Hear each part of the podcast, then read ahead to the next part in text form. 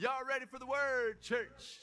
All right, washed by the word, washed by the word. It's a very good uh it's a very good bath, amen. When you're washed by the word, the question is what word are you washed with? Uh, we're going to dive into that this morning. Let's pray. Father, we thank you for your word. Your word is always truth, it's always on time. Thank you for having these people that you have here appointed for this appointed time.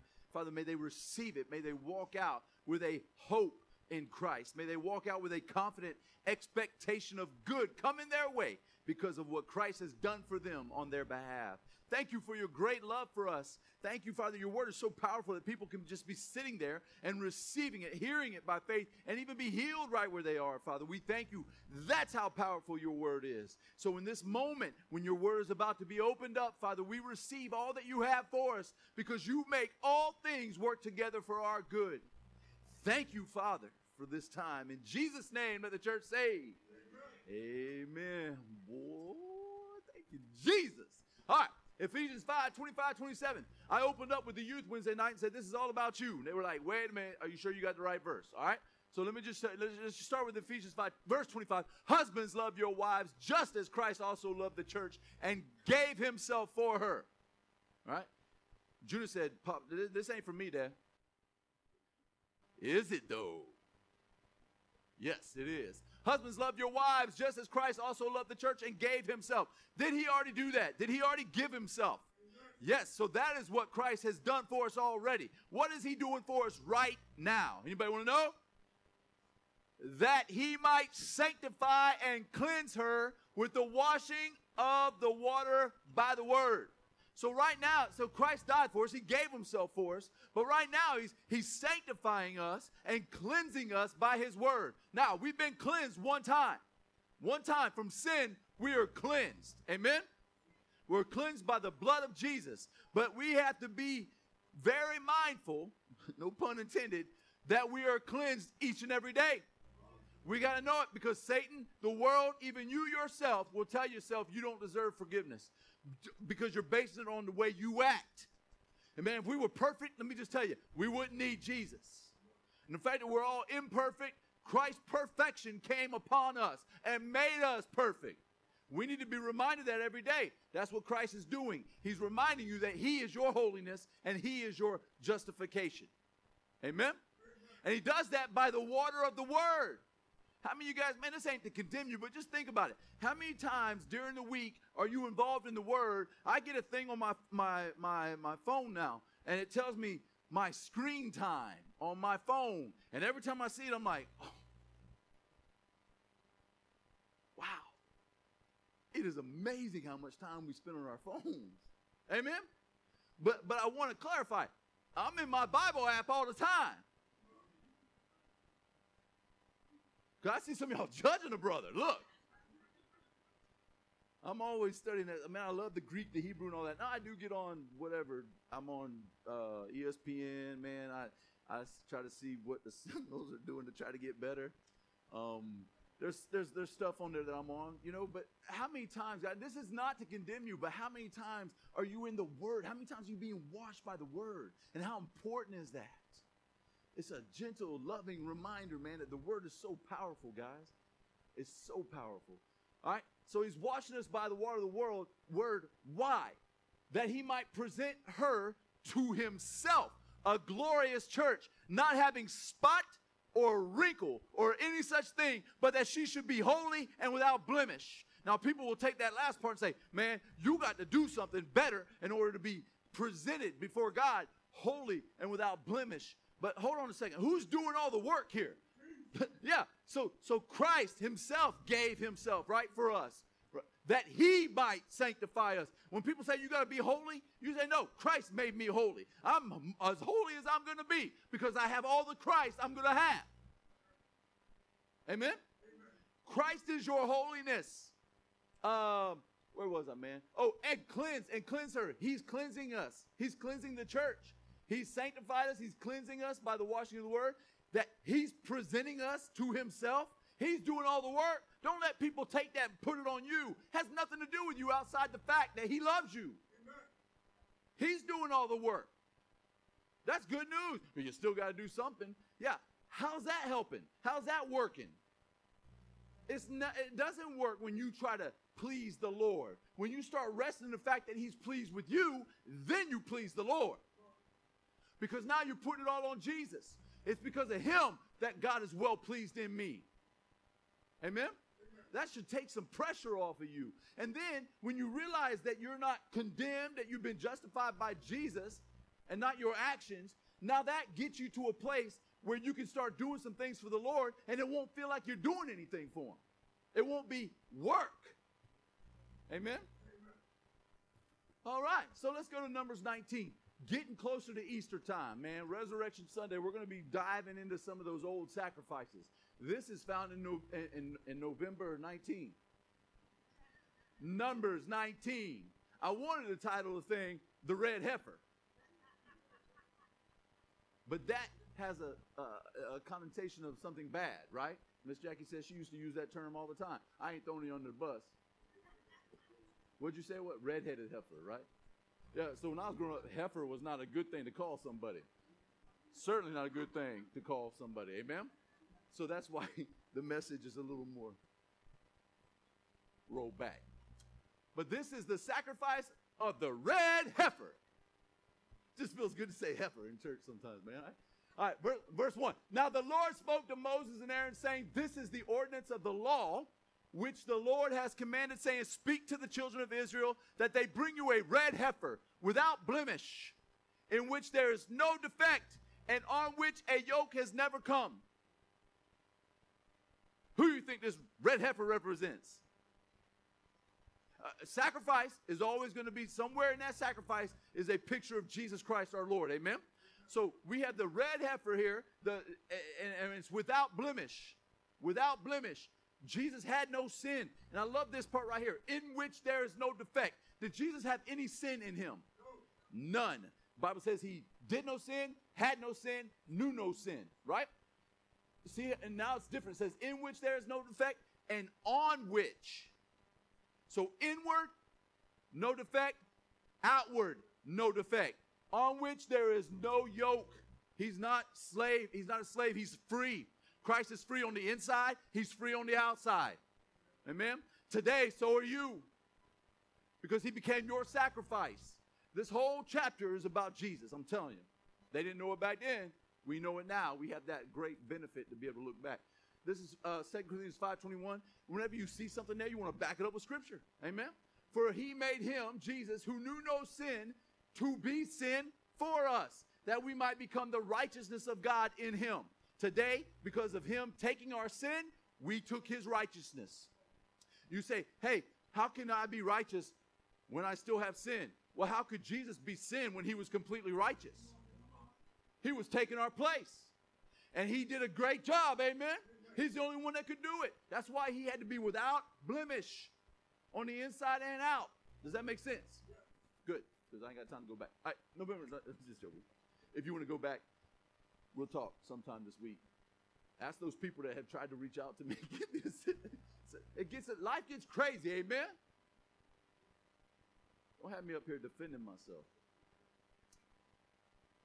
Verse 3 You shall give it to Eleazar the priest, the priest, the priest, the priest, Eleazar the priest, that he may take it outside the camp. Where was Christ crucified? Outside the camp. They took him outside the walls. Mount Calvary is outside the walls of Jerusalem. Okay? Um, and it shall be slaughtered before him, and Eleazar the priest shall take some of its blood with his finger and sprinkle some of its blood seven times directly in front of the tabernacle of the meeting. So he would take some of the blood of the red heifer and he would sprinkle it seven times, indicating what? That where he's standing is perfection. Seven is the number of perfection. So he does that seven times. So now where he's standing, it's, it's perfect. Everybody understand? God has a plan for all this stuff. It's all about Jesus. That's what I love about it. All right. Um. So you see the high priest here, and it's talking about the red heifer. Do you guys know it also talks about this in Hebrews? Right? So let's go to Hebrews 9, uh, starting verse 9. Your bulletin will say verse 12, I think, but I want uh, backed up a few verses. That's what happens when I read it. It was symbolic for the present time in which both gifts and sacrifices are offered, which cannot make him who performed the services perfect in regard to not actions, conscience. A sin conscience. God doesn't want you to have a sin com- conscience. And those past sacrifices could never make you perfect in your conscience. Because every year there would be a reminder of sin. You would be forgiven for one year, but there's always a reminder hey, I'm still a sinner. I got to go back and do it again. Yom Kippur, every year, got to bring a sacrifice, right?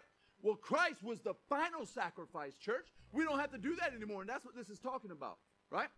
Uh, con- concerned only with food and drinks, various washings, keep that in mind, and fleshly ordinances. Remember, he said this is the ordinance of the law? Imposed until the time of Reformation. But Christ came as high priest of the good things to come. Good things to come, church. Is he high priest today? Yeah, he's a high priest of good things to come. Listen, don't get so bogged down by everything that's going on in the world and it makes you feel like everything's against you. If Christ is for you, who can be against you? You got to know that there's good things coming. Anytime something bad happens, there's good things coming. What, when we get to heaven? No, God's going to bless you here. That's what the word says, church. We can only, it, it, it, depends on what you're focusing on. What water are you into? Are you into the water of the world, the water of the old covenant? Are you bathing in the water of the new covenant?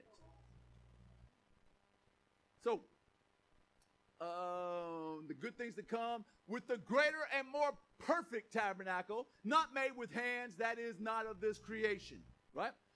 Not, not with the blood of goats and calves, but with his own blood, he entered the most holy place once for all, and having obtained eternal redemption. Say eternal.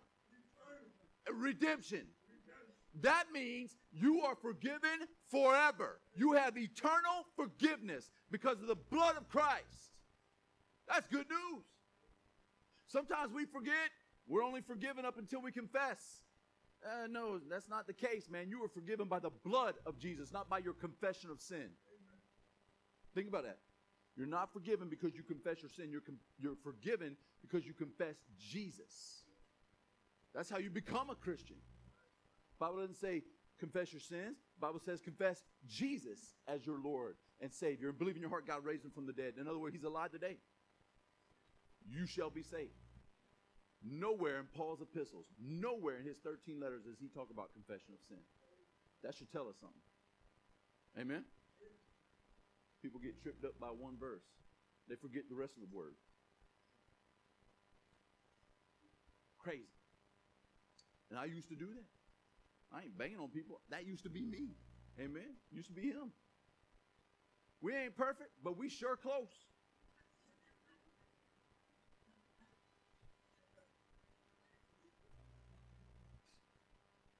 I'll start turning blue if I hold it in too long. Woo, all right. Um, where was I, Dwayne? Not with the blood of goats and calves, but with his own blood. Oh, yeah, eternal redemption. For if the blood of bulls and goats and the ashes of a heifer, sprinkling the unclean, sanctifies for the, purif- the purifying of the flesh, how much more shall the blood of Christ, who through the eternal Spirit offered himself without spot to God, cleanse your consciousness from dead works to serve a living God? So, how does Jesus cleanse your conscience from dead works? What is dead works? In the context we just saw earlier, it's, it's not having a sinful conscience. It's not being sin conscience. It's being Savior conscience. It's knowing that Jesus paid the price for you. Because if you have a, a, a sin, if you have this consciousness from dead works here, what that means is you're still trying to earn your forgiveness. You're still trying to earn your reward from God. You are under the law when you do that. But that's why it's, con- it's contrasting that. What was the old ordinance into what Jesus is now? Who we are now because of what Christ did. All right, Numbers 19, go back. Then the heifer shall be burned in its sight, in its sight, its hide, its flesh, its blood, and its offal shall be burned. What is the question going through everybody's mind right now? What's an offal? I'm glad you asked. Have to be real careful here. It's crap. It's crap. It's dung. That's literally what it means. It's dung. It's dung. Say dung. And its dung shall be burned. Anybody feel like they got a lot? Anybody ever say, man, I just got a lot of crap on my mind right now?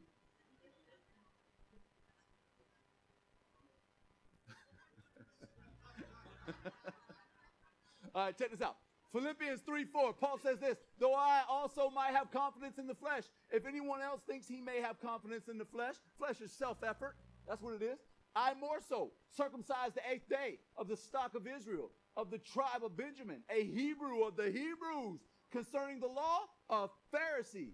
Concerning the law, he's a Pharisee, man. That's unbelievable. Concerning zeal, persecuting the church. Concerning the righteousness which is in the law, blameless. But what things were gained to me, these I've counted loss for Christ. Yet indeed I also count all things lost for the excellence of the knowledge of Christ Jesus, my Lord, for whom I have suffered the loss of all things and count them as rubbish. That's dung. That's literally what it means. So people will say, man, see this verse right here? You gotta you gotta throw away everything for Jesus and count it as loss. Anything in the world, you gotta count it as loss. The music, what your dreams, your hopes, your desire, just submit to the Lord. That's not what Paul's saying here. Don't let people take that last verse out of context. He's saying that all my performances by the law to be pleased by God, I count it as crap. That's what he's saying, right? It's not saying you got to get rid of everything, go sell your car, go sell your house, live in a hut. That's not what it's saying. He's saying that all that stuff he used to be to try to be closer to God by the law, he counts as dung. Do you see it? All right. Go back to Numbers. So that's why it says that the heifer was burned, even its dung. All that stuff, all your self effort, that's what that dung represents. To God, that's what it represents. Because you're neglecting what Jesus did for you. All right? So go back to six. And the priest shall take the cedar wood and the hyssop and scarlet and cast them into the midst of the fire, burning the heifer. Then the priest shall wash his clothes, he shall bathe in water, and afterwards he shall come into the camp. The priest shall be unclean until evening. What does that mean? He's unclean. He just bathed, he just washed. Why is he still unclean? He's unclean until evening. What happens at evening? What happens at 3 o'clock in the Jewish calendar? The sacrifice, the final sacrifice of the day. 3 o'clock. When was Christ crucified, church? When did he die on the cross? 3 o'clock. The final sacrifice. That's that this is a picture of Jesus. Why is the priest still unclean even though he bathed? He's unclean until the final sacrifice of the day. That's what makes him clean. The blood, not him bathing. The blood makes him clean. Isn't that interesting? Every anytime you see evening, uh, you'll see that that means three o'clock in the Jewish calendar.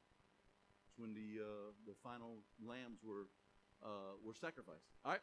Um, and the one who burns it shall wash his clothes in water, bathe in water. This whole thing's about water. Okay? Not about the blood. This whole thing is about the water, the water of Jesus' sacrifice. Are you with me? By his blood, we're completely forgiven. But why is the water so important? Why, right? And the one who burns it shall wash his clothes in water, bathe in water, and shall be unclean until the evening sacrifice. Right? Then a man. Uh, dang, thank you, Lord. Thank you, Lord. Then a man who is clean shall gather up the ashes. Say ashes. Ashes. Say it again. So it's about water and ashes. I want you guys to see this. Uh, we'll gather up the ashes of the heifer and store them outside the camp in a clean place, and they shall be kept for the congregation of the children of Israel for the water of purification. It is for purifying from sin. This water and these ashes is for the purifying of sin. This is old covenant, man. This is what everybody had to do. Can, uh, can some of y'all start to see what, what Christ is doing? What, how this is about Jesus? Ashes and water, and it's for the purification of sin. Awesome, right? And the one who gathers the ashes of the heifer shall wash his clothes and be unclean until evening. It shall be a statute forever to the children of Israel and to the stranger who dwells among them. He who touches the dead body of anyone shall be unclean for seven days. Right? He shall purify himself with the water on the third day. Say third day. And on the seventh day, say seventh day. Seventh day. Then he will be clean. Then he will be clean. But if he does not purify himself on the third day and on the seventh day, he will not be clean. Now just take a second and read that verse in your own in your own head. Very, very important. This is a old covenant sacrifice under the law. Third day. First of all, this is what it means. Third day. When did Jesus rise from the dead? Third day, right? When Christ comes back to earth, it'll be a day of perfection for those who believe. Third day and seventh day. Everything in the Bible has a meaning, church. I'm telling you, when you study the Bible, study it under the guise of what does this have to do with Jesus? Because everything is about Jesus. On the road, on the road, uh, uh, to, to, after Jesus rose from the dead, he's, he's walking on the road to Emmaus and he's talking to his two disciples. And he it says that he went back and expounded everything in the Scripture, starting in Moses and the prophets that pertain to him, Jesus. That's what he wants us to do today. We, he wants us to go back into the the five books of the first five books of the Bible, Moses, the law, and and all the prophets, which is everything else in the Old Testament, and pull out everything that's about Jesus. That's what we're doing right now. And when you do that, you have life. You're like, wow, it really is about Jesus. Amen. So Look at this. Third day. Third day, Christ rose. That means if you believe that Jesus rose, seventh day, and you believe he's coming back, you will be made perfect for that day. See? You will be purified. You will be clean on that day, ready to go to heaven, right? So I wrote that down. Those who believe the finished work of Jesus will be ready on his return. Do you believe, church? Do you believe that on the third day Jesus rose? And do you believe that one day he's coming back again? There you go. Why? Why would he be coming back? Because he's alive today. If you believe, if you confess with your mouth Jesus and you believe in your heart that God raised him from the dead, he's coming back. You're saved. Amen. Beautiful. All right. Numbers 13 and 18. Whoever touches the body of anyone who has died and does not purify himself defiles the tabernacle of the Lord. That person shall be cut off from Israel. He shall be unclean because the water of purification was not sprinkled on him. His uncleanness is still on him. This is the law when a man dies in a tent. All who come into the tent and all who are in the tent shall be unclean for seven days. So now we're going to go into the law of people that die and things that die, okay? Uh, and every open vessel, even if you had an open jar in your house, in your tent, it was unclean, which has no cover fastened on it is unclean. Whoever uh, in the open field touches one who is slain by a sword, or who has died, or even a bone of a man, or a grave, if you touch a grave, right, shall be unclean for seven days. And for an unclean person, they shall take some of the ashes of the heifer, burnt for purification from sin, and running water shall be put on them in a vessel. So a mixture of the water and the ashes will make you clean. Think about that. A clean person shall take hyssop and dip it in the water, sprinkle it on the tent and on the vessels, on the persons who were there, or on the one who touched a bone, the slain, the dead, or grave. That's how you become purified. Sprinkling from a clean person with the water mixed with the ashes. So check this out. You can't burn ashes. Why, why, they're final. You, you, you can't get rid of ashes. They're burnt. They're final. Amen? So ashes speak to the finished work of Jesus. His body burned, his body broken on that cross on our behalf. Amen? It's his ashes, the finished work of Jesus. So a clean person is a saved person. A clean person is someone who knows who they are in Christ. And we take that message. What message do we take? What, what are we washing people with? What water are we washing them with? Water is the Word of God. Ashes is the finished work of Jesus. So, whatever message we're sharing, it has to be a message of the finished work of Jesus. That's what we wash people with. That's called the gospel. Anything else is old covenant. Old covenant doesn't change people, it locks people up, it, it bounds people. The law binds people. But what Christ did, he set you free. Free from what? Sin? No, we still sin. He set us free from the penalty, the judgment of sin. That's what he did. We're still going to sin. We're still going to mess up because we're in this world. This world is evil, but we're not of it. How can we be justified in saying we're in this world but not of it, knowing what we do? Because the blood of Jesus made us that way. It's the water. Now, the blood's already on us, church. We're forgiven. But what word are we washing ourselves with every day? Some people say, Come and we'll wash you with the word. But the washing of the word, when they say that, is not always the truth. It's old covenant, it's not for us today. Amen. Here's a here's a uh, let's finish up here. Then then clean person shall sprinkle the unclean on the third day and on the seventh day and on the seventh day he shall purify himself, wash his clothes and bathe in water, and at evening he shall be clean. When Christ died at three o'clock, the final sacrifice, he cleaned us all. He cleansed us. He cleansed us. When Jesus was washing Peter's feet, he's washing Peter's feet, right? Washing them. And Peter said, Hey, Lord, are you washing my feet? And Jesus goes, That's what we think, right? He's like, Yes, what I'm doing, what I'm doing right now, you don't understand, but you will. What was he doing? He was washing his feet. And what he's saying is, it's not about the foot washing. That's not, don't, we don't need to have a foot washing tonight to humble ourselves. It's not what it was about. I don't like feet. You wash your own feet. I'm pretty humble, but I ain't washing your feet. Right? You don't have to prove that to anybody. That is about something different. In other words, he says, What I'm doing now, you won't understand, but you will. Right? And, and Peter said, Hey, not just not just my feet. Because he said, because he said, if you don't let me wash your feet, you you have no part with me.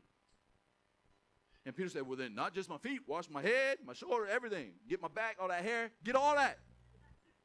And Jesus goes, Yo, bro, I ain't doing that, right? No, he didn't say that. He said, he said this. He said this. You are already clean you just need to wash your feet. Why? The Bible tells us in Genesis. Satan was represented by the snake, and, and God cursed the snake and said, On your belly you shall go, and dust shall be your food. So when, when people back in the day were walking around in their sandals, guess what? Dust got on their feet. And they had to wash their feet before they went into a house. Right? So dust today is Satan's food. Satan's always nipping at you. He's always nipping. Here, you're clean, but he's always nipping at you. You got to know. You got to know that in Christ, he has completely cleansed you. That's what those stories are for. We got to be reminded of that, church. Amen. So check this out. What water are you bathing in? That's a beautiful question. It's one that I ask myself often. What are we bathing in? Are we still condemning ourselves or are we receiving the forgiveness that has been paid for? Right? Here's an example. This is in Matthew 6. 14 and 15, right? For if you forgive men their trespasses, your heavenly Father will also forgive you. But if you do not forgive men their trespasses, neither will your Father forgive your trespasses. That tripped me up because I'd be walking around going, man, there's some people I haven't forgiven. And I would even like see them in church and be like, yeah, there's one right there. Right? You, you just don't forgive them. And then you're like, man, if I can't forgive them, then God isn't forgiving me. And Jesus said that. That's in red letters. He said that. But here's what I love about our youth group. I got to say, hey, what's wrong with this verse? You know what they said? This was before the cross. This was before the cross. Because what does Paul say? Paul says in Ephesians 4:32, and be kind to one another, tenderhearted, forgiving one another, even as God in Christ forgave you. Something happened between what Jesus said and what Paul said, something happened, and it was the cross. That the more we know we're forgiven, now we can forgive people. Instead of trying to forgive people and trying to be forgiven by God. When you know you're forgiven, you become a forgiver because you know what you've done. And if God can forgive you, you can forgive others. Amen?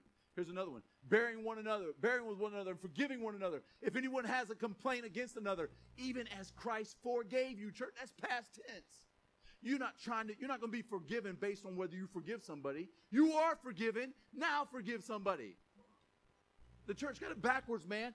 When you know you're forgiven, you can forgive people. Amen? So in Matthew 26, 28, for this is my blood of the new covenant. Say new covenant Why is it new? That means something was old. Jesus is putting a new covenant in, which is shed for many for the remission of sins. That's the new covenant. The new covenant is we've been forgiven. We're forgiven by his blood. There's nothing you can do except thank him. Amen? Example number two. John 15, 3. You are already clean because of the word which I have spoken to you. Jesus said this. You are already clean because of the word I've spoken to you. Wouldn't it behoove us to know what that word was? What did Jesus do to make them clean by speaking over them? Anybody want to know? This is verse what? Three. That means there's two other verses in front of it. Now I didn't t- I didn't do real well math. But am I right in saying that? So you want to go back, right, and read it in context. Verse 1 I am the true vine, and my Father is the vine dresser. Every branch in me that does not bear fruit, he takes it away. Say, takes away. And every branch that bears fruit, he prunes. Say, prunes. That it may bear more fruit. Now, people take that verse right there and they say, hey, man, if you don't start doing some stuff for the Lord, he could take you away. He could prune you. And if you're a dude and you think about being pruned, it's not a good vision. Can I get an amen? Thank you. Now, I'm not the only one who thinks like that, right? Prune. Now you read that verse, you think, whoa, I got to start doing some stuff because I don't want God to take me out. I don't want God to prune me. That sounds bad. But what we got to do is we don't take the the English is not the Holy Spirit breathed word. It's the it's the uh, Hebrew in the Old Testament and it's the Greek in the New Testament. Sometimes these words can take away from the meaning. The word take away there, guys, is is not take away like he takes it away. It literally means to lift up. Now that makes a little, that's a little better, isn't it? Nobody wants God to take them out. He lifts you up. Look, every branch in me that does, still, you're still in them. You're still in them. If you're in Christ and you're not bearing fruit, He doesn't take you out. He lifts you up. That makes good. That that gives you hope. And you think about the vine dresser thing. Keep it in context. The, and, and, when you're growing vines for grape or for wine and stuff, and there's a branch that falls down, what happens when it falls to the ground? What happens to the branch? It gets dusty. It gets dusty. So what does he do? He lifts it up.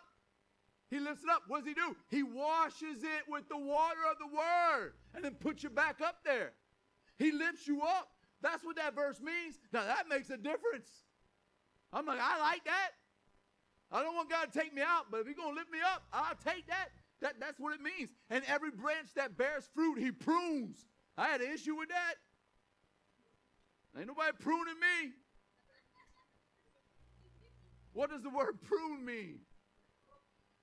He cleanses. He doesn't cut you up. That's what I thought, guys. If you read it like me, it means he cleanses of filth and impurity. That's your sin. He cleanses of filth and impurity to prune trees and vines from useless shoots, metaphor, from guilt. From guilt. So if you're a vine, you're, you're in him and you're not producing fruit, it's because of guilt. And what he does, he lifts you up and he cleanses you of that. He cleans you. He cleans you of your, your guilt, your shame. It's not for you. Now, isn't that beautiful? I'm like, why didn't they just write that? Why they gotta add stuff like cutting people up? I don't get it. so now it goes right in the sand because of those two two verses before that. He says, You are already clean because of that word which I spoke to you. Just like that. From verse 2 to verse 3, they were clean. How? Because Jesus told them, When you don't bear fruit, I'm going to lift you up and I'm going to water you with the washing of the water of the word, and it's going to cleanse you. It's going to be a cleansing word. And when you are cleansed, you will be producing fruit. He doesn't cast you aside and throw you away, cut you up, and say you're no good. What he does is he lifts you up, reminds you who you are. There's no condemnation for you, church. There's no guilt. There's no shame. And when he lifts you up and reminds you of that, now you're able to go produce fruit. That makes sense.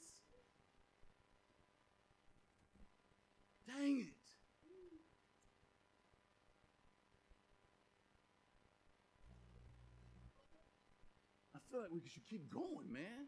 Y'all like, please don't, I'm hungry. Listen, hey, if you are very thankful for the fact, in fact, if you know right now, just from sitting here, that you are not condemned by God, that you have, there's no guilt, there's no shame for you, just from sitting under this word, would you stand up and give Jesus a hand? Like, like, like, like, like he's right here.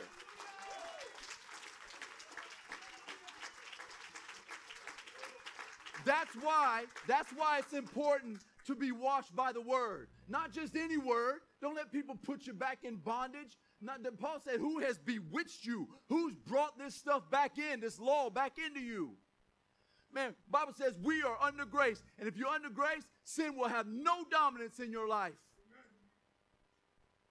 Sin will have no dominance in your life. By the law is the knowledge of sin. That's what the Bible says. If you take away the, the, the, the, the, law, you take away the power of sin. And that's the water that we need to be washed with. We need to be washed with the water that says, hey, there's no more guilt for you. There's no more shame for you. I know what you did in your past. You know what you did in your past. Doesn't matter. Your past doesn't dictate what I have for you in the future. You just get up and start walking with me. Start trusting me. And, and if the enemy, and even in yourself, if you focus on your dead works, trying to get right with God by your own actions, man, you'll be stuck there forever. Trust me, I was on my way. Anybody else? But the moment you realize what Christ has done for you, man, that gives you the power to walk in boldness in spite of your sin. The world needs to see that we are sinners. And then they need to see that we have hope in spite of our sin. No, they can't see that we're sinners. That's worked so great over the last hundred years. Let them know that we're just like them. That we sin just like they sin. But we have a hope because we're covered by the blood. There's no condemnation for me. What I do doesn't make me deserving. What he did makes me deserve everything. I have the blessings of Abraham. Right now, notice it doesn't say you have the curses of Abraham. Jesus took that part. We have the blessings of Abraham. In our coming, in our going, whatever, in our storehouses, we have the blessings. And it's not because of us, it's because of Christ. We got to know that, church, that you're not blessed when you leave here because of you. You're blessed because of what Christ did for you.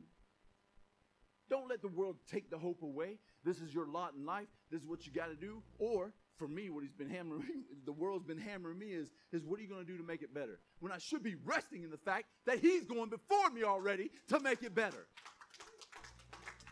How many of you glad your pastor's still learning? Are you blessed? Cause I can keep doing this. I'm going to bring Pastor Dwayne up and save y'all. Actually, Christ saved y'all. hey, if you need prayer, Man, find us. We'll pray with you. We'll anoint you with the oil. We will. We'll pray for you. We'll remind you who you are, what's been done for you. If, if you're looking to join the church, this is who we are. It's what we believe. There's no going back for either of us. This is wherever we go, this is what we believe. And more importantly, if there's anyone in this room that doesn't know who Jesus is, man, I, that, that's, that can't be. If, if you've been sitting in this room, you know who Jesus is now. You know who he is. And, and if you want to come down and just say it with your mouth, pray a prayer. You don't have to confess your sins. That's not how you get saved. We went over that already. You confess Jesus, believe in your heart God raised him from the dead, you will be saved. We'd love that. We'd be honored to have that opportunity to do that with you guys. But uh, Pastor Dwayne's going to pray us out with a blessing, and you just receive it by saying amen. Amen. Let's pray. Heavenly Father, we thank you, Lord, for your word. God, your word is so good. We just thank you, Lord, for what we just heard. Thank you for reminding us of who we are and, and whose we are. And thank you for reminding us of what you've already gone before us and done. Thank you for the word that you've spoken out over us, the word that you've spoken to us, that has cleansed us, that has washed us, that has renewed us, has caused us to be refreshed. Thank you, Father, for the work that you continue to do in us. Thank you for the blood of Jesus, the body of Jesus. Thank you for all that you have already laid out from the foundations of the world. Thank you, Father, for just the blessing of knowing you and have per- having personal relationship with you through Jesus. We thank you, Father, for your word just falling fresh on us and for giving us revelation upon revelation, understanding, causing us to grow in knowledge, wisdom, and understanding of who you are and what you've done, what you've already accomplished, so that we can die to dead works and live in the work that you have already done. Thank you, Lord, that we don't have to strive anymore, but we can simply rest. We can rest as we receive, as we hear, as we believe your word. It brings about comfort, it gives us hope. It reminds us of the victory that we have in Christ Jesus. And so, Father, as we leave this place, Lord, we leave equipped with that word, equipped with that assurance, equipped with that hope. And we thank you, Lord, for blessing us. And I speak life over this congregation. Every person that walked into this place this morning, who sat upon your word, whether they were children in the classroom or in this congregation, Lord, I speak life over them. I pray, Lord, that as they leave this place, they leave blessed, they leave changed for the better. And we thank you, Lord, that we, we don't have to allow the world to overtake us, to overcome us, for you have made us more than conquerors through Christ Jesus who loved us. And so, Father, we leave this place victorious with hope, knowing that our future in you is bright. We bless you. We thank you in Jesus' name. Let the church say amen. Amen. We are dismissed.